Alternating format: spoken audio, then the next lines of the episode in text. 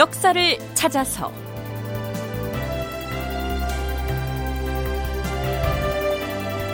제 506편 법으로 다스리고 인정으로 포용하다.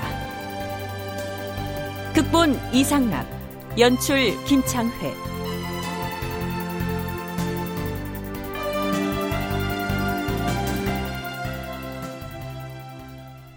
청취자 여러분 안녕하십니까? 역사를 찾아서의 김석환입니다. 오늘은 세종의 법에 대한 인식과 죄수에 대한 판결 사례, 그리고 형옥에 대한 이해 등을 탐색해보는 마지막 시간인데요.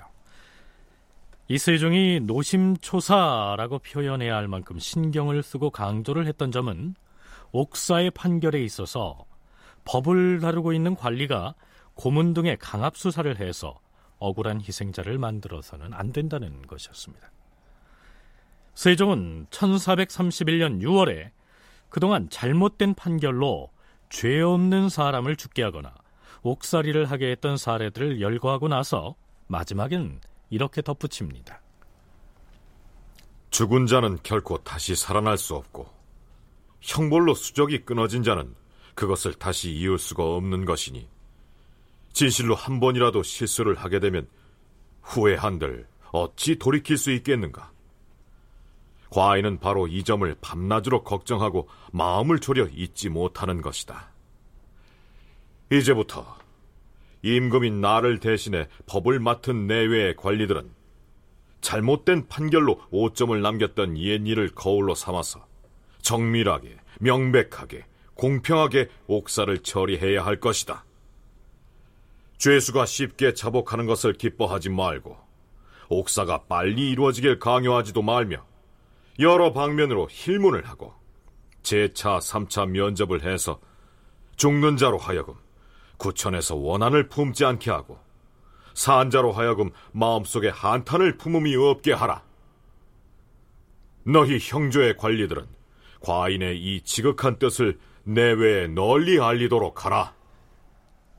그러나 세종이 아무리 공정한 판결을 강조한다고 해도 실제 법을 다루고 있는 관리들이 고문 등의 강압 수사를 하는 관행을 떨치지 못해서 억울함을 호소하는 죄수들이 적지 않았던 모양입니다.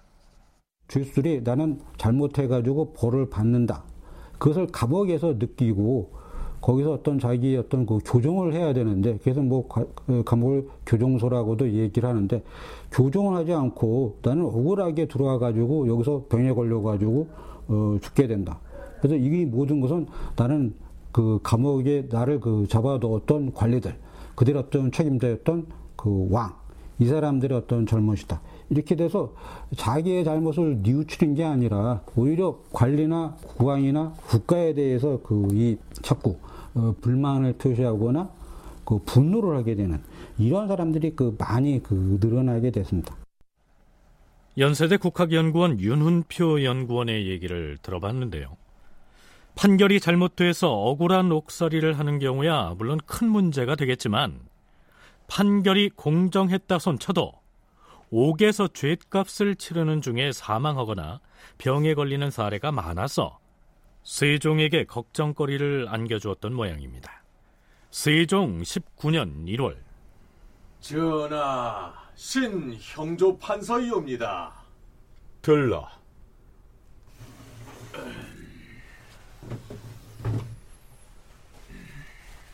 음. 이번에 옥에 갇힌 죄수들 수명이 옥절의 핍박을 견디지 못하고 사망한 사고가 있었다는데 사실인가? 아래옵기 황송하오나 신이 조사한 결과 옥졸의 핍박으로 죽은 죄수는 한 명이 없고 나머지는 병에 걸려 죽은 것이옵니다. 옥이라는 것은 본래 악한 것을 징계하자는 곳이지 사람을 죽게 만드는 곳이 아니지 않은가? 옥을 맡은 관리가 마음을 써서 규천하지 아니한 까닭에 죄수들이 병에 걸리고 혹은 얼어 죽고 굶주려 죽는 일이 일어나는 것이다. 지난달에 옥사한 죄수는 그 연유가 무엇이었는가? 그, 그것이 옥졸의 핍박과 고문으로 인해 앞으로는 서울 안의 감옥에 갇힌 옥수로서 죽은 자가 발생하거든 죄의 경중을 분별할 것 없이 모두 다 사유를 갖추어서 과인에게 아래도록 하라. 분부대로 시행하겠사옵니다, 전하. 서울 말고 외방의 경우는 감옥의 사정이 더욱 열악할 것이 아닌가. 어찌하여 외방의 죄수들이 옥살이 도중에 사망한 사고는 아래지 아니한 것인가? 외방의 옥에서 사망 사고가 나는 경우 형조에만 보고하게 되어 있었던 탓으로 전하께 계달하지 아니하였사옵니다. 외방의 죄수는 과인의 백성이 아니라는 말인가? 금후로는 외방의 옥수로서 옥살이 도중에 치사한 자의 경우 또한 경중을 불문하고 당사자의 죄명과 처음 옥에 가둔 월일과 병에 걸린 일시와 치료에 사용한 약과 병의 증세와 혹은 옥절이 죄수를 매질한 횟수와 죽은 일시를 모두 상세히 갖추어 기록한 다음 형조에 임문하고 또한 과인에게도 아래도록 하라. 어명대로 거행하겠사옵니다, 주상 전하. 네, 지난 시간 말미에 잠깐 언급했었지만 이 시기에는 죄수가 옥살이 도중에 사망하는 사고가 빈번하게 일어나는데요. 가장 큰 원인은 불량한 위생이 주 원인이었습니다. 가령 한양에서 도성을 수축하는 공사를 하는 경우에 전국에서 장정들을 징발해서 노역을 시키는데요. 돌림병이 한번 돌았다 하면 사망자가 집단으로 발생하는 경우가 아주 다반사였습니다. 감옥의 경우도 마찬가지였겠죠.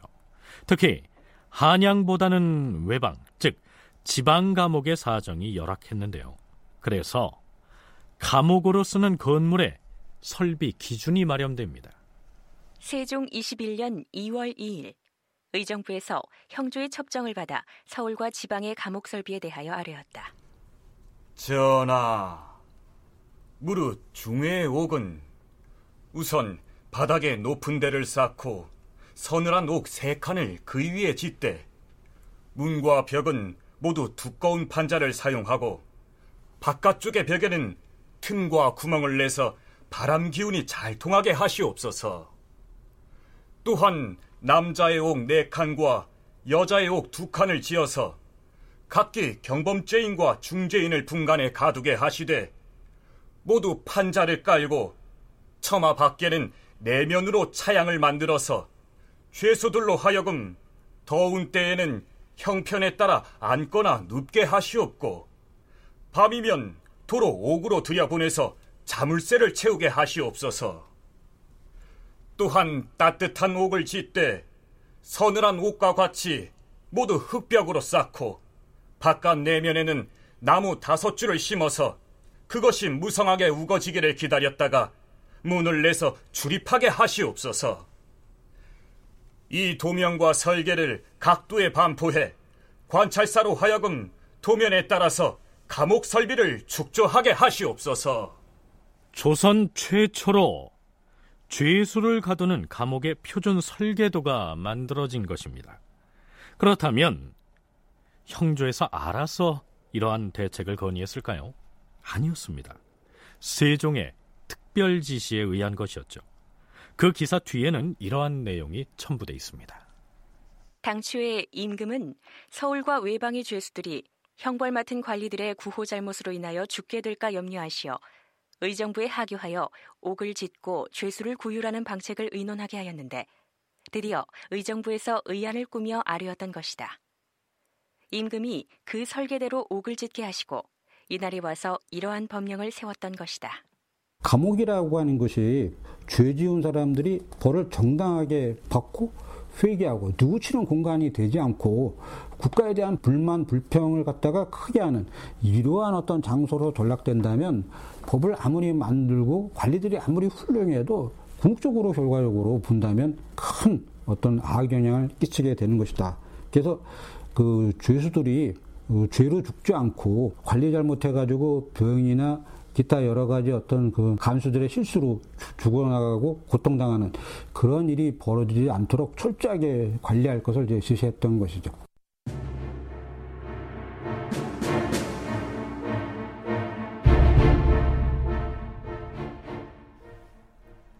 조선시대에는 사형에 해당하는 죄를 지었을 경우에 그 판결은 국왕만이 할 수 있었는데요. 그렇다면 세종은 다른 임금과 비교해서 엄격한 판결을 했을까요? 관대한 판결을 했을까요?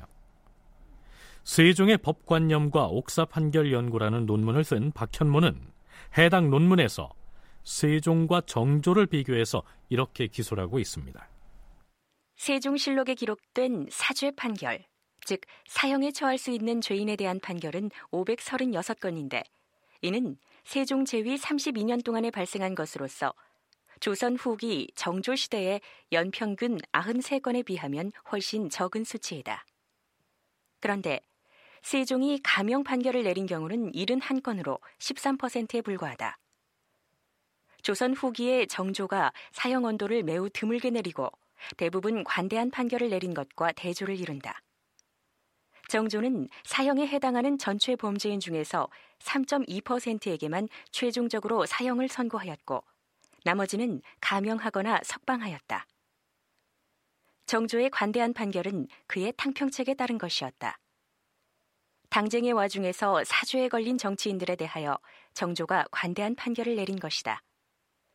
그러나 세종은 건국한 지 얼마 안 되는 수성기의 군주였기 때문에 나라에서 엄히 금하는 것을 백성에게 분명히 알려주되 그것을 넘어섰을 경우 어김없이 처형함으로써 국가의 기강을 세우려 하였다. 그러나 이렇듯 비교적 판결에 엄격했던 세종 역시 노비 등의 하층민들에게는 엄중한 판결을 하면서도 양반이나 종실 등에 대해서는 상대적으로 가벼운 처벌을 한 것으로 나타납니다. 신분제 사회의 정점에는 왕족이 있고 그다음에 양반, 양민, 천민 순으로 위치했는데 이것이 이제 근간입니다. 조선 사회를 유지하는 어떤 근간이고 그거를 지키는 게 그 법 체계입니다. 그래서 세종은 그 기본에 매우 충실했는데 문제는 이것이 제대로 유지되려면 철저하게 신분제에 근결해서 판결하되 그 과정에서 공정함과 공평함은 그대로 실현이 돼야 됩니다. 왕족이기 때문에 그 죄에 비해서 처벌을 조금 받게 되지만 그렇다고 하더라도 그 죄를 지었으면 벌을 받아야 된다라고 하는 그것만은 기본적으로 그대로 그 유지가 됩니다. 조선 사회가 상하 귀천의 신분 사회였기 때문에 천민과 양반에게 주어진 형벌을 산술적으로 비교해서 공평 혹은 불공평을 논해서는 안 된다. 이러한 얘기죠. 그런데 앞에서도 언급했듯이 감옥에 있는 힘없는 백성들이 억울한 일을 당하지 않게 하려고 세종이 부단한 노력을 기울였다는 사실은 여러 사례를 통해서 증명됩니다. 대표적으로 세종의 인의로운 판결 사례로 거론되는 사건 중의 하나를 소개하기로 하죠. 세종 15년 7월 19일 형조에서 황해도 곡산에 사는 양민 여자 양노의 살인죄를 법대로 처리할 것을 아뢰었다. 그 양노라는 여자가 대체 사람을 어떻게 죽였다고 하였는가? 예, 주상 전하. 곡산에 사는 양민 여자 양노는 주문을 외워서 사람을 죽인 것으로 밝혀졌사옵니다. 뭐라? 주문을 외워서 사람을 죽였다니 그것이 가능한 일인가? 본인이 주문으로 사람을 죽였노라고 이미 자복을 했사옵니다. 본인이 자복했기로 그것을 그대로 믿었다는 말인가? 신이 영노란 그 여자에게 실제로 그 술법을 닭과 개에게 실행시켜 보았사온데 그랬더니 닭과 개가 그 여자의 주문에 죽기라도 했다는 말인가? 아니옵니다. 주문을 외워도 닭도 개도 죽지 아니하기에 그 여자 죄수에게 까닭을 물었더니 내가 주문을 외워도 닭과 개가 죽지 아니하고 멀쩡하게 살아 있는 것은 워낙 오랫동안 옥에 갇혀 있어 내 주문에 접해 있던 귀신이 떨어져 나가버려서 영험이 없어진 탓이요. 어쨌든 나는 주문으로 사람을 죽였으니 법대로 처리해 주시오. 이렇게 대답했사옵니다. 음. 좌부승지 정부는 들어라. 예, 전하. 하명하시옵소서. 예전에 유정현이 과인에게 말하기를 주문을 웬다는 일은 참으로 허망한 것이니 만약 이런 술법을 믿는다면 무고한 백성이 애매하게 죽는 자가 많을 것이므로 믿지 말기를 원한다고 하였다. 과인도 역시 그런 이치가 있을 수 없다고 생각했다. 이제 양노라는 여자의 사건을 다시 의금부에 송치할 것이니 그대가 가서 문초하여 그 결과를 과인에게 보고하라. 이렇게 해서 좌부 승지 정분이 직접 그 여자 죄수를 찾아갔던 것이죠. 옥문을 열라. 예, 나래.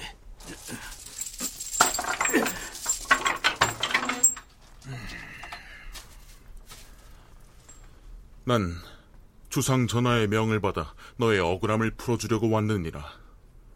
네가 정말로 주문으로 사람을 죽였느냐? 그렇소. 주문으로 사람을 죽였소. 그렇다면 어디 그 주문을 한번 외워보거라. 그 여자는 조금도 숨김없이 자신이 사람을 죽일 때 외웠다는 주문을 술술 읊어보이고 나서 더 이상 귀찮게 하지 말고 자명을 하든 교영에 처하든 나를 법에 정한 대로 빨리 죽여주시오. 자꾸만 죽여달라고 재촉하였다. 그러나 정부는 취조를 계속하였다. 예전에 곡산 유후사와 형조에서 처음 널 취조했을 때엔 모든 사실을 부인하고 숨겼었는데 지금 와선 어찌 이리 쉽사리 자복을 하는 것이냐? 처음엔 어떻게든 죽기를 면해보려고 애써 변명을 했으나 이제는 죄를 덮을 수가 없게 되었기에 사실대로 자복을 하는 것이요. 양노는 두 번, 세 번 다져물어도 끝내 자신이 죽였다고 하였는데 그 말씨가 애처롭고 간절하였다. 옥에 갇혀 있는 지가 10년이나 되었기에 보호하여 부양할 자가 없는지라 임금이 예빈 씨에 명령하여 먹을 것과 입을 것을 주게 하고 정분을 다시 보내 추궁하게 하였으나 처음엔 대답이 전과 같았다. 그런데 자, 억울함을 풀 수 있는 마지막 기회다. 조상 전하께서 네가 여러 해 동안 갇혀서 매맞고 고통당하는 것을 불쌍하고 딱하게 여기시어서 그 실상을 알고 싶어서 나를 보낸 것이다. 네가 과연 주문 외는 술법으로 사람을 죽였으면 사형을 받아도 마땅하겠으나 만약 매에 못 이겨서 거짓 자복을 했다면 진실로 가엾고 딱한 일이다. 그러니 이제 사실대로 말을 해보라. 나는 본래 주문 외는 일 따윈 알지도 못합니다. 그 사람이 죽은 것이 마침 내가 그에게 밥을 먹여주고 있던 때였는데 그 때문에 나를 의심하여서 강제로 형벌을 수없이 강하였고 기어코 견디지 못하고 자복을 하게 됐습니다. 날마다 고문을 하고 쉴 새 없이 매질을 해대니 결국 견딜 수가 없었습니다. 지금에 와서 사실대로 말에 올린다 해봤자 또 형장을 쓸 것이 뻔하니 내가 어떻게 견뎌내겠습니까? 어차피 죽기는 마찬가지입니다. 매질을 당하느니 차라리 일찍 죽는 것이 낫사옵니다. 빨리 나를 죽여주십시오. 양노가 그렇게 말하고 통곡을 하므로 정분이 돌아와서 임금께 하려니 임금이 듣고서 측은하게 여기었다. 지신사 안승선이 아뢰었다. 전하, 이미 양노는 형장을 열한 차례나 얻어맞았사옵고 의금부에서도 열다섯 차례나 매질을 당하여 싸웁니다. 어찌 애매한 일에 그 같은 혹독한 형벌을 가할 수 있겠사옵니까? 옛 사람이 말하기를 죄를 지었는지 의심스러우면 아무쪼록 가볍게 벌어야 한다 하였사오니 신등은 생각하기를 이제 그 여자의 죄를 그냥 덮어두고 논하지 않는 것이 가을 줄 아옵니다. 음. 양로를 제 집으로 돌려보내되 돌아가는 도중에 먹을 음식을 넉넉하게 주어 보내도록 하라. 성은이 망극하옵니다. 이렇게 해서 억울하게 옥살이를 하고 있던 여자 사형수 한 사람을 구명했던 것이죠. 세종 19년 11월 12일치 기사를 보면 세종이 사헌부 관리들에게 이렇게 말한 것으로 되어 있습니다. 법을 다루는 관리들이 죄인을 취조할 때 하나같이 억지로 국문을 한다는 사실을 과인도 잘 알고 있다. 원하는 대답을 다 토설하게 한 다음에야 고문을 그만두므로 죄를 억지로 얽어매는 일이 자주 일어난다. 그런 까닭에 과인은 죄인을 국문하여 작성한 이 문서들의 내용이 아무리 의심할 만한 것이 없다고 해도 조금씩 의심을 하게 되는 것이다. 과인의 이러한 뜻을 그대들은 본받도록 하라. 그러니까 세종은 형조 등 법을 다루는 관리들의 잘못된 관행을 훤히 꿰뚫어 보고 있었던 것입니다.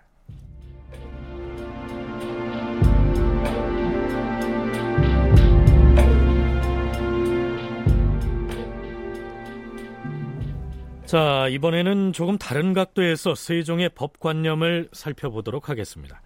세종 9년 1월 3일에는 이러한 내용의 기사가 올라 있습니다. 임금이 이계를 가정순성군으로 책봉하고 노한을 한성부윤으로 임명하였다. 여기에서 이계라는 이 사람이 문제입니다. 이계는 다름 아닌 양녕대군의 맏아들이죠. 양녕은 태종에 의해서 세자 자리에서 폐위되고 대신 충령이 세자로 책봉되면서 지금의 세종이 됐던 것인데요.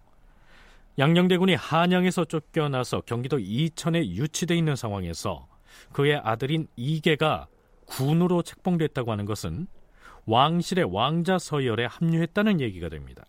그러자 반대 상소가 빗발칩니다. 대선 최사강이 아래옵니다. 신등이 생각하건대 일이 커지기 전에 미리 막는 것은 나라를 보존하는 좋은 계책이고 악을 징계하여 뒷사람을 경계하는 것은 정치를 하는 큰 원칙이오니 이것은 진실로 고금의 군주가 마땅히 유념해야 할 바이옵니다. 양녕대군 이제가 누구이옵니까? 종사에 죄를 지어 밖으로 내쫓긴 사람이 아니옵니까? 그럼에도 마음을 고치지 아니하고 여러 번 국법을 범하였는데도 주상 전하께서는 우회의 정을 내세워서 작을 봉하시고 봉토까지 주어서 생업을 영위하게 하셨사오니 그 은혜가 지극히 후하였사옵니다. 거기 더하여 전하께서는 그 아들 이기도 사랑하시어서 순성군이라는 작을 내리시고 여러 왕자들의 반열에 나란히 오르게 하셨사옵니다. 신등은 생각하건대 아버지가 이미 밖으로 내쫓겼는데도 아들은 서울에 있으면서 임금의 대궐에 출입을 하게 된다면 여러 사람의 마음에 합치하지 않사옵니다. 삼가 생각하옵건대 전하께서는 만세의 큰 계책을 깊이 생각하시어서 이계를 양령과 한고을에 함께 두어서 세상을 마칠 때까지 길이 보존하여 주시면 마침내 우애의 정을 이루어 의리가 아울러 다하게 될 것이옵니다. 전하, 어찌 그 아버지가 군부께 죄를 얻어 밖에 내쫓겼는데도 그 아들만은 종친에 참여하고 궁궐에 출입하면서 조정의 창피스러운 얼굴을 내밀도록 하시옵니까? 이것은 다만 신등만이 느끼는 울분과 통절이 아니었고 온 나라 사람들이 놀라지 않는 이가 없는 바이오니 전하께선 대의로서 결단하셔서 이게도 아울러 밖으로 내쫓아 신민들의 바람을 위로하시옵소서. 과인은 경들의 청을 이혼할 수가 없다. 양녕대군의 아들을 군으로 봉하는 문제를 두고 왜 이처럼 반대 상소가 빗발쳤을까요? 이명환 소장의 얘기 들어보시죠. 신하들 입장에서 보면 왕이 개통성이 둘로 나눠지는 거거든요. 삼국시대도 그런 거 있죠. 왕이가 동생한테 갔다가 아직 아들 손자 때 가면 다시 형의 후손들이 또 왕이 돼야 된다. 그 신라도 김춘추 선덕여왕이 그런 거 아닙니까? 지중왕의 후손들이 이렇게 갈라지고 하는 건데 그런 것 때문에 국가가 혼란이 될 수가 있으니까 한계통으로 갔으면 한계통 완전히 끝내야 된다라는 얘기예요, 사실은. 그래서 아들을 다시 군으로 주면 왕으로 왕족으로서의 계통이 이어지니까 나중에 문제가 된다는 거죠. 그냥 서인으로 둬야 된다. 그러면 세종대왕 계통으로 단일화가 되는데 폐위가 돼서 도성에서 쫓겨난 양녕대군의 아들을 군으로 봉해서 왕실의 왕자 반열에 올려놓는다면 자칫 뒷날에 왕실의 계통이 혼란해질 수가 있으니까 임금에게 충성을 바쳐야 할 신하들로서는 당연한 반발이었다 할 수 있겠죠. 그렇다면 세종은 어떤 논리로 신하들의 반대 상소에 대응했을까요? 윤은표 연구원은 세종이 내세운 논리가 바로 성리학의 가장 근본이 되는 효였다고 얘기합니다. 불효라고 하는 것은 조선에서 가장 무서운 그 범죄에 속하게 됩니다.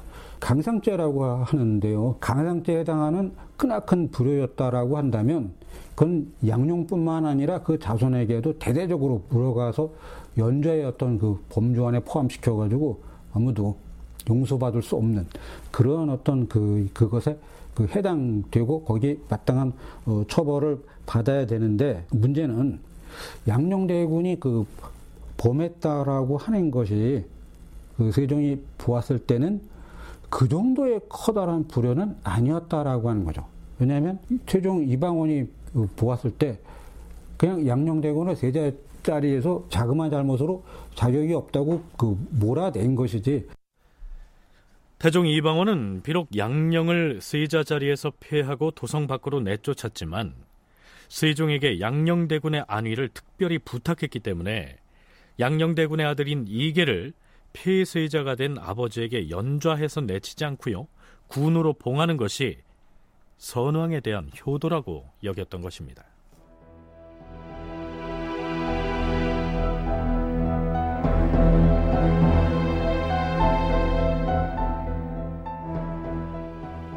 그렇다면 세종과 신료들 사이에 벌어진 본격적인 공방을 좀 더 살펴보자.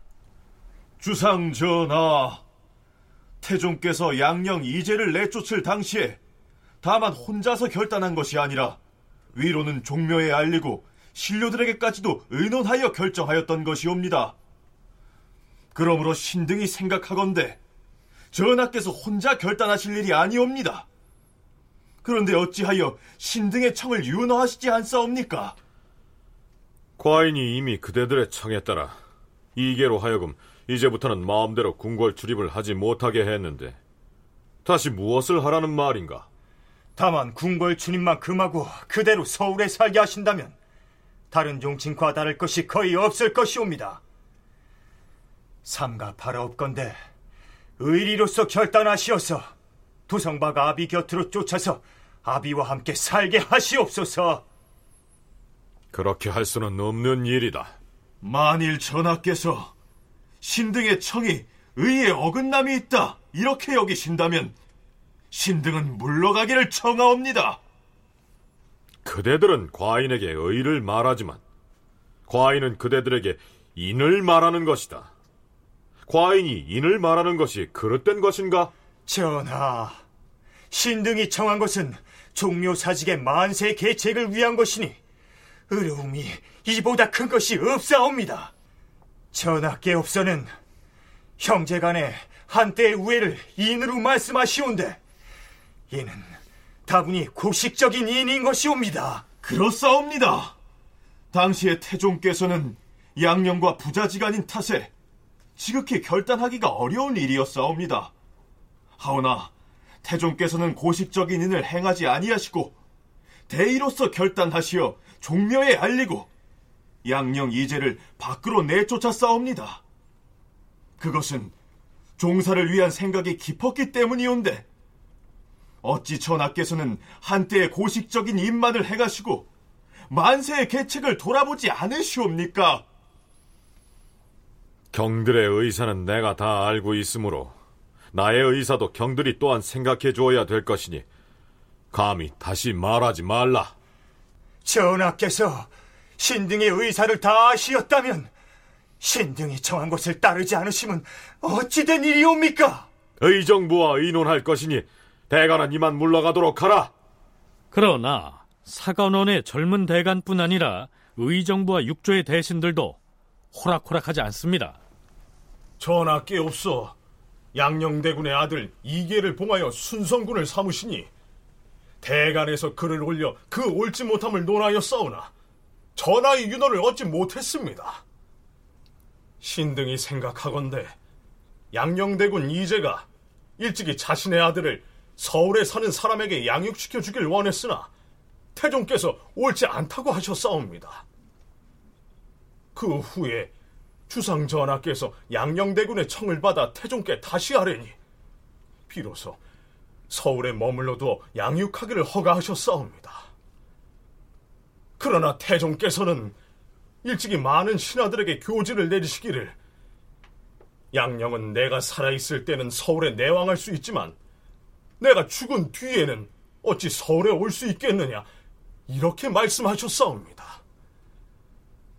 태종께서는 만세의 계책을 위하여 포대기에 있는 어린 아들도 서울에 머무는 것을 어렵게 여겼사온데 전하께서는 그 아이가 성장하는 것을 기다리셨다가 군으로 임명까지 하셨사오니 이는 불가한 일이옵니다. 전하께서는 모든 일에 부왕이신 태종의 명령을 따르셨사오니 비록 양령을 보고 싶은 마음에 답답하시더라도 감히 불러 만나서는 아니 될 일이온데 어찌 그 아들에게 자기를 줘 서울에 살도록 하시옵니까? 더구나 그 아비가 종사의 죄를 얻어 밖으로 패출됐사온데 그 아들은 영광스럽게 봉작을 받아 도리어 도성 안에 살게 되니 이는 심히 옳지 않사옵니다.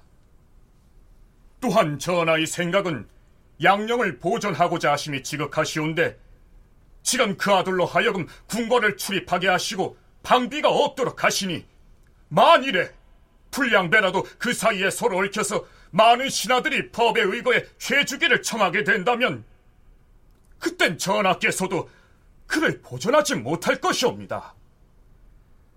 이것은 마침내 그를 해치게 되는 것이 되오니 신등은 엎드려 바라옵건대 태종의 명령을 우러러 받듯이어서 이계에게 내린 작첩을 회수하시옵고 그를 외방에 나가 살게 하시옵소서. 날이 이미 저물었어.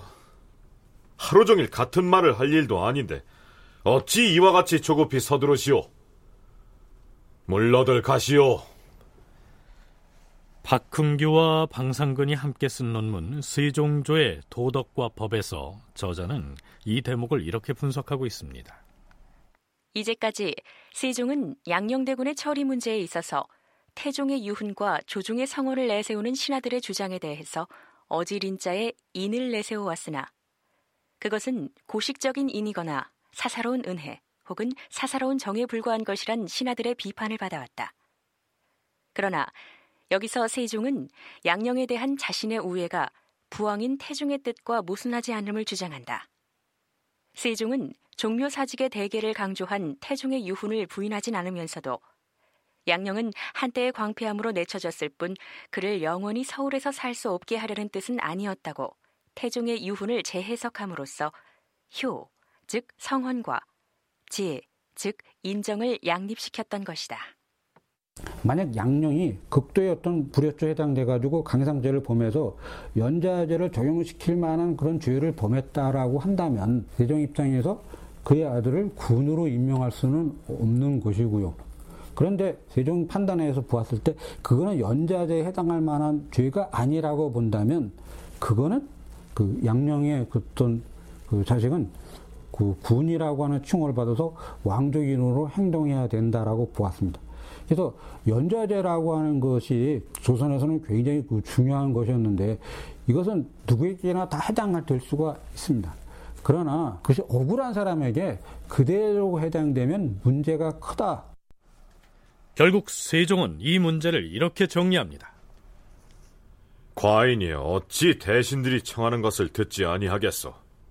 선왕께서 생전에 조말생 등에게 명하시기를 양령이 광폐함을 끝내 고치지 아니하거든 사약을 내리는 것도 가하다고 하셨으니 이것은 선왕의 유훈임이 분명하지만 내가 죽은 후에도 서울에 오지 못하게 하라고 하신 것은 우연히 나온 말씀이니 유훈이라 할 수는 없어. 그러기에 태종께서도 생전에 양령의 광폐함이 전날과 같지 아니함을 보시고는 간혹 서울로 불러다 만나기도 하고 혹 데리고 강문을 하시기도 하여 나로 하여금 조석으로 볼 수 있게 하셨던 것이요. 더구나 근래에는 양령이 옳지 못한 행동을 하지 않으니 만일 선왕께서 생전에 계신다면 어찌 나로 하여금 서로 보지 못하게 하셨겠소? 내가 근자에 오랫동안 양령을 만나지 못하였으니 형제의 정리에 어찌 서로 생각나지 않겠습니까? 그러나 비록 내가 그를 불러다 본다 할지라도 반드시 먼저 경들에게 알릴 것이요. 이제 다시 더 할 말이 없으니 이만 멈추시오. 세종은 아버지인 태종에 대한 효, 형인 양녕대군과의 우애, 거기다가 종묘 사직을 위한 대계 등 복잡하게 얽힌 이 사안을 의에만 얽매이지 않고 어진 정치, 즉 인정으로 풀어낸 것이죠.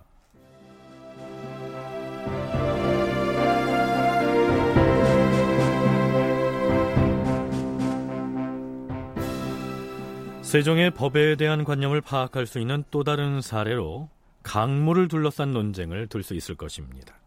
세종은 강무 시행을 앞두고 신료들과 자주 의견 대립을 보입니다. 세종 8년 1월 16일 사간원에서 봄철의 강무를 정지할 것을 청하였다. 좌사간 허성 등이 상언하였다. 전하, 신등은 전일에 경기도에 흉년이 들었으므로 금년 봄에 강무를 정지할 것을 청하여 싸웁니다. 강물한 것은 궁극의 중대한 일이온즉 이를 아예 폐지할 수는 없사오나 백성을 구제하는 것이 어진 정치에서는 선행돼야 할 일이옵니다. 연전에 한재가 극심하여 농사가 제대로 되지 못한 데다 경기도의 경우는 피해가 더욱 심하여 싸웁니다. 경기 감사의 보고에 의하면 농사에 실패하여 굶주린 백성들을 봄철부터 구제하느라 여념이 없으며 그 때문에 말의 먹이로 바치는 마초도 감당할 도리가 없어 다른 도에 옮겨주기를 요청하여 싸웁니다. 또한 강원도는 약간 풍년이 들었다고는 하나 기해년 이후로 농사를 실패하고 떠돌아다니는 백성들이 아직도 완전히 고향 땅에 모여들지 못했사오니 이 시기야말로 그들을 위로해서 안정된 생활을 가지도록 할 때이지 그들을 강물을 위한 근로에 동원시킬 때가 아니옵니다. 더군다나 강무가 1년에 두 차례씩이나 있으니 흉년일 경우 한 차례는 정지한다고 해서 군사적 준비에 무슨 차질이 있겠사옵니까? 주상 전하께서는 언제나 대신을 접견하든가 지방관을 보실 적마다 간곡히 백성을 구호하고 폐해를 덜어주라고 반복하여 서류하시지 않았사옵니까? 하운데 그들을 구제해야만 될 이런 시기를 당하여 하필 그들을 괴롭히는 일을 꼭 실시하려고 하시옵니까? 바라옵건대 전하께서는 금년 봄에 강물을 중지하시어 백성들을 구제하신다면 이보다 더 다행한 일이 없을 것이옵니다. 자, 우리가 생각하고 있는 어진 임금 세종은 백성을 사랑하는 마음이 두터운 인자한 군주여서 이럴 경우에 백성들의 고통을 헤아려서 마땅히 강물을 정지할 것으로 짐작되지 않습니까? 우리 프로그램에서도 수차 다뤘던 것처럼 강물한 사냥 형태의 군사 훈련이죠. 자, 앞에 보이는 저 벌판에서 수경을 할 것이다. 서둘러 군망을 치도록 하라. 예!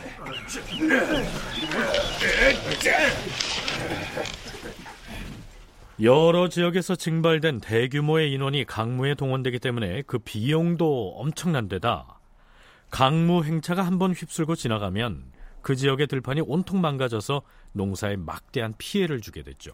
게다가 자, 각 도에서 온 몰입꾼들은 지금 그 정해진 구역으로 이동해 산짐승 몰이를 준비 대응을 갖춰라. 예!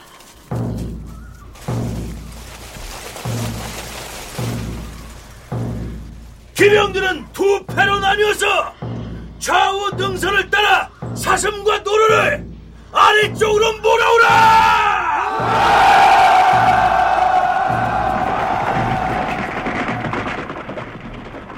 각 지방에서 장정들을 산짐승의 몰입꾼으로 동원하기 때문에 강무가 행해지는 지역 이외의 백성들도 농산일을 작파하고 증발되는 실정이었으니 그 경제적 부담은 실로 막대했습니다. 사정이 이러했으니 가뭄이나 홍수 등의 자연재해로 기근이 닥쳤을 때에는 이중의 출혈을 해야 했겠죠. 많은 군사들이 동원되는데 사냥 형태를 띠다 보니까 순수한 군사 훈련뿐만 아니라 짐승을 무리하는 사람들까지도 동원하게 되거든요. 그러니까 이 군사 훈련의 어떤 실적인 효과가 과연 있는가? 그런 점이 이제 그 신하들이 그 의심을 하게 됐고요. 그 다음에 그 상당한 어떤 그 물자의 낭비가 이제 심하게 일어났습니다. 왜냐하면 그 몰이하는 사람들에게까지 밥을 먹여줘야 되기 때문에 또는 그들이 또 각자 식량을 쌓아야 되는 면도 있기 때문에 그렇게 된다면 그 훈련 효과에 비해서 그 물자와 사람의 어떤 낭비가 매우 그 심했습니다. 더군다나 이게 그 임금이 참여하는 대규모 훈련이기 때문에 아주 규모가 컸습니다. 그래서 거기에는 아무리 산 속에서 한다고 하더라도 농토가 포함되고요. 그렇다면 흉년으로 백성들의 사정이 곤궁한 실정이니 강물을 연기하거나 건너뛰자는 신하들의 주청에 세종은 뭐라고 대답했을까요? 지난번 그대들이 글어를 올려서 금년 봄에 강물을 중지하기를 청하였는데 그 내용이 매우 간절하였도다. 그리고 백성들을 생각하여 지금 또 강물을 정지하자고 청한 글어를 보고 과인은 매우 가상히 여기는 바이다. 그러나 강문은 국가의 중요한 행사이므로 폐지할 수는 없는 것이다. 전하, 몇 년째 한재로 인하여 농사를 거푸 실패한 탓에 경기도의 백성은 현재 식량이 핍절되고 있사옵니다. 전하께서는 굶주린 백성의 딱한 사정을 불쌍히 여기시어 구호곡을 내어서 구휼하시면서 다른 한편으로는 강물을 실시하신다면 사람들이 보고 들으면 어떻게 생각하겠사옵니까? 강물을 실시함에 있어서 과인이 그 폐가 미치는 것을 모르는 바가 아니다. 그러나 만일 폐해만을 생각한다면 풍년이 들었을 때라 한들 어찌 백성에게 폐가 없겠는가? 더구나 이것은 선왕 때부터 이뤄놓은 법이므로 더욱 폐지할 수가 없는 것이다. 강문은 예정대로 준비하라. 자, 세종의 이러한 자세가 다소 놀랍지 않습니까? 이명한 소장과 윤훈표 연구원의 얘기를 차례로 들어보시죠. 군대가 전투를 하려면 반드시 기동훈련을 해야 됩니다. 그런데 강물을 안 하면 군대가 경찰밖에 안 되는 거예요. 그래서 국방적 입장에서 보면 강물을 반드시 해야 됩니다. 그런데 이제 뭐 백성이 힘들다, 피해를 본다, 이제 이런 얘기 하는데 이거 요즘 현대적으로 바꾸면 국가가 돈이 많아서 군사비도 충분히 지출하고 복지 비용도 충분히 지출한다 그러면 문제가 안 돼요. 근데 국가 예산이 제한돼 있다 이겁니다. 그러니까 복지비를 지출하려는데 대상의 절반밖에 안 되겠다는 거예요. 그럴 때 만약에 군사비를 지출을 중단하고 이걸 전부 복지비로 돌리자. 이건 좀 과한 얘기지만 아니면 군대 기동훈련을 중지하고 그 비용을 복지비용으로 돌리자. 이게 어느 게 옳은 거냐. 이 선택의 문제인데. 문제는 이게 경제 육전부터 봄, 가을에 실시돼야 된다고 규정되어 있다는 점입니다. 따라서 국왕이 법 규정대로 하지 않고 흐지부지하게 되고 안 하게 되면 그러면 다른 사람들에게도 법규에 따라라. 이렇게 명령할 수가 있겠는가. 즉, 공정함과 공평함에 있어서 국왕이 법을 지키지 않는데 그러면 누가 그러면 그 법을 지키려고 노력하겠는가? 그 다음에 또 군사훈련이라고 하는 이 중요한 걸 갖다가 소홀히 할 수 없는 점도 매우 그 이 중시했고요. 그래서 세종 입장에서는 나중에 절충을 해가지고 규모를 좀 줄이자. 규모를 또 줄이게 되면 이게 군대가 아주 소규모만 그 훈련을 하면 또 무슨 의미가 있겠습니까? 양녕대군과 그의 아들을 군으로 봉하는 문제에 있어서는 신하들이 법에 규정된 대로, 즉 성헌대로 처리하자고 주장하자 세종은 어질 인자의 인정을 내세웠는데요.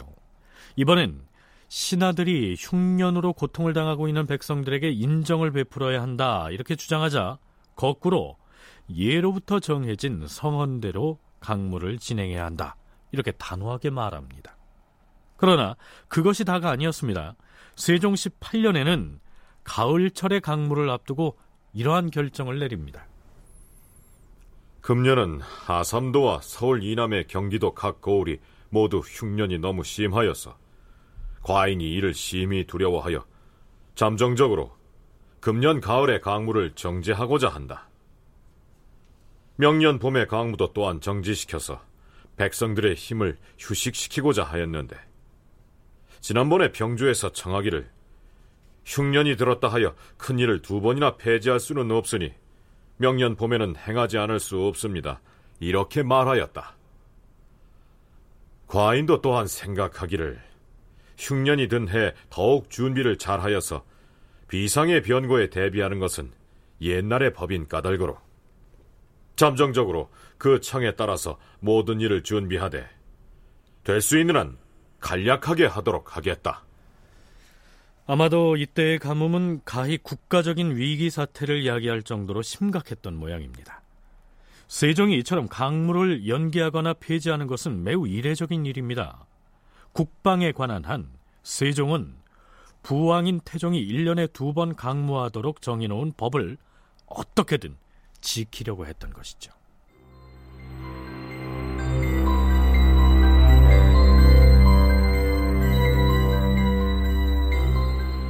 자, 그러면 마지막으로 세종시대의 법과 도덕 혹은 인정과 성헌이 대립한 사례를 하나 더 짚어보도록 하겠습니다. 바로 불사를 둘러싼 논란인데요. 세종 17년 5월 12일에 세종이 여러 승지들 앞에서 불쑥 이렇게 말합니다. 흥천사의 사리각이 오래돼서 한쪽으로 기울고 위태하다 하므로 이것을 수리하여 바로잡으려고 한다. 목공에게 물었더니 하는 말이 고치더라도 다시 위태해진다고 하였다. 과인이 생각한데 선조께서 창건하신 저를 갑자기 헐 수는 없고 또한 수리를 하여도 다시 기운다면 아예 3층을 헐어서 그 제목을 가지고 단층으로 고쳐 세우고 석탑은 따로 그 뜰에다 세우려고 한다. 그러니 과인의 이 뜻을 알고 준비하라. 예, 전하. 실록에는 세종이 갑자기 흥천사 중수 계획을 밝히자 승지들이 모두 얼떨결에 예예했다 이렇게 적고 있습니다. 세종의 이러한 발언은 두 가지 측면에서 문제가 될 만했는데요. 우선 이 시기에 조선 국왕이 공공연히 불사를 하겠다고 천명했다는 점입니다. 조선은 개국 때부터 유학을 통치 이념으로 삼고 불교를 배척했다는 사실이야 익히 널리 알려진 사실인데요. 세종 17년이면 배불 숭유의 이 인식이 조선 사회를 지배하고 있던 때였습니다. 조선 전기 척불로는 불교 자체가 아예 말살되고 없어져야 된다. 종교 기능까지 상실돼야 된다. 이건 아니고 불교가 해오는 어떤 사회적 국가적 기능 이거를 국가가 다 환수해야 된다. 그리고 이제 불교는 종교 기능만 해야 된다. 또 하나는 이제 그와 동시에 승려들에게 주어진 특권, 예, 뭐 면역 이게 없어야 된다. 그러니까 승도들도 다 국가 관리 체제가 100% 있어야 된다. 요게 이제 정론이라고 보여져요. 그런데 이제 문제는 왕실이 승려를 하고 관리를 믿거나 특별하게 사찰을 주면 당연히 그 사찰에 특권이 생기죠. 그래서 국왕이 사찰의 불사를 진행하겠노라고 나섰을 때는 신료들의 반대를 어느 정도는 예상했을 텐데요. 문제는 세종이 불사를 하겠다고 나선 흥천사라는 사찰이 어떤 절이냐 하는 데 있었습니다. 예, 문제는 이 흥천사라는 절이 갖고 있는 의미가 아주 대단히 중요한데요. 이거는 그 타조 이성계가 예, 계비했던 신덕왕후 강씨의 명복을 빌고 예, 정릉을 보호하기 위해서 그 창건한 겁니다. 따라서 세종으로서는 할아버지가 그 만들고 또 아버지 태종도 자기 아버지인 어떤 태조 이성계가 만들었기 때문에 이거를 함부로 그 이 훼손시킬 수는 없었습니다. 그래서 그냥 최소한의 어떤 유지는 그 시켜 두었던 것이죠. 그래서 이걸 갖다가 훼손하기가 대단히 그 곤란했다. 그런 어떤 입장에 그 있었던 것입니다. 신덕 왕 후 강 씨는 태조 이성계 두 번째 부인인데요. 태종에게는 계모가 되고 태종이 왕자의 난을 일으켜서 죽였던 방석의 어머니였습니다. 하지만 효성이 지극했던 세종은 조부인 태조가 장관한 사찰이었기 때문에 훼손된 상태로 방치할 수가 없어서 수리를 하고자 했던 것이죠. 당연히 신하들의 반대가 뒤따릅니다. 흥천사의 사리각을 중수하려는데 어떻게 하면 배단이 없겠는가? 내가 그 사찰을 중수하려는 것은 부처를 숭상하는 것이 아니라 다만 조정께서 중하게 여기던 것을 차마 갑자기 헐어버릴 수 없기 때문에 추진하는 것이다. 또한 이 일을 사찰의 승려들을 시켜서 할 것이며 효령대군으로 하여금 이 일을 주관하게 할 것이다. 자, 세종 역시 자신이 흥천사의 사찰을 중수하는 것은 그 사찰을 조부가 창건했기 때문에 효도 차원에서 추진하는 불사임을 조심스럽게 밝히고 이를 조용히 추진하려고 했던 것이죠. 그런데 흥천사 중수에 관한 교서와 권문을 지어서 내리려고 하자 승정원의 승제들이 반대를 하고 나섭니다. 전하, 도승지 신인손이 아뢰옵니다. 전조인 고려 마렵에 이단이 서행하고 우리 유학의 도가 어두워졌었는데 우리 태조께서 등극하신 이래로 이단을 배척하고 공자를 높이어서 예학과 문물이 중화와 같게 됐사오니 후세 사람들이 반드시 전하를 본받을 것이옵니다. 하운데 지금 만일 권문을 짓게 하고 교서를 내리시오면 저 이단의 승도들이 뭐라 하겠사옵니까? 우리의 불도가 다시 일어난다고 하여 마음대로 속이고 유혹하여 백성의 재산을 점탈할 것이 아니옵니까? 불교가 이제 그 배불 어떤 정책에 의해서 더 이상 이제 국가의 주도 이념으로 기능해서는 안 된다는 점을 아주 분명히 그 하고자 했습니다. 이 태조가 창건했다고 하더라도 나라 운영에 잘못된 것이 있으면 반드시 개정해야 한다. 그래서 상징적으로 이제 보여주려고 했던 거죠. 어, 불교를 배척하는 것이 조선의 어떤 국가 이념이라고 한다면 어, 태조가 창건한 것을 혁파함으로써 그 의미를 확실하게 각인시켜 줘야 된다. 이렇게 보았습니다. 그러니까 불교의 배척의 어떤 상징으로서 그 태조가 창건한 흥천사를 혁파를 하다. 그래서 만약 그것이 이루어지면 나머지 것을 없애는 데는 아주 그 손쉬운 부분이죠. 아, 태조가 만든 것도 회초를 하는데 나머지 그 어떤 사람이 만든 것을 갖다가 용납할 수가 있겠습니다. 그래서 신하들의 입장에서 본다면 이거는 굉장히 중요한 문제였습니다. 신료들이 백성이 곤궁한 실정에 불사를 일으켜서 백성의 재물을 사찰에 낭비하는 것은 백성을 사랑하는 정치, 즉 인정에 어긋난다. 이렇게 반대를 계속했지만 세종은 불교를 믿는 승도도 나의 백성인 바에 그 중에 굶주리는 사람이 있다면 어찌 모른 척 하겠느냐? 이렇게 대꾸함으로써 미 불사가 어진 정치에 모순되지 않는다고 반박합니다. 즉 세종은 인정과 법, 즉 어진 정치와 성헌이 충돌할 경우에 그 대립을 지혜롭게 해소할 줄 아는 임금이었던 것입니다. 다큐멘터리 역사를 찾아서 다음 주 이 시간에 계속하죠.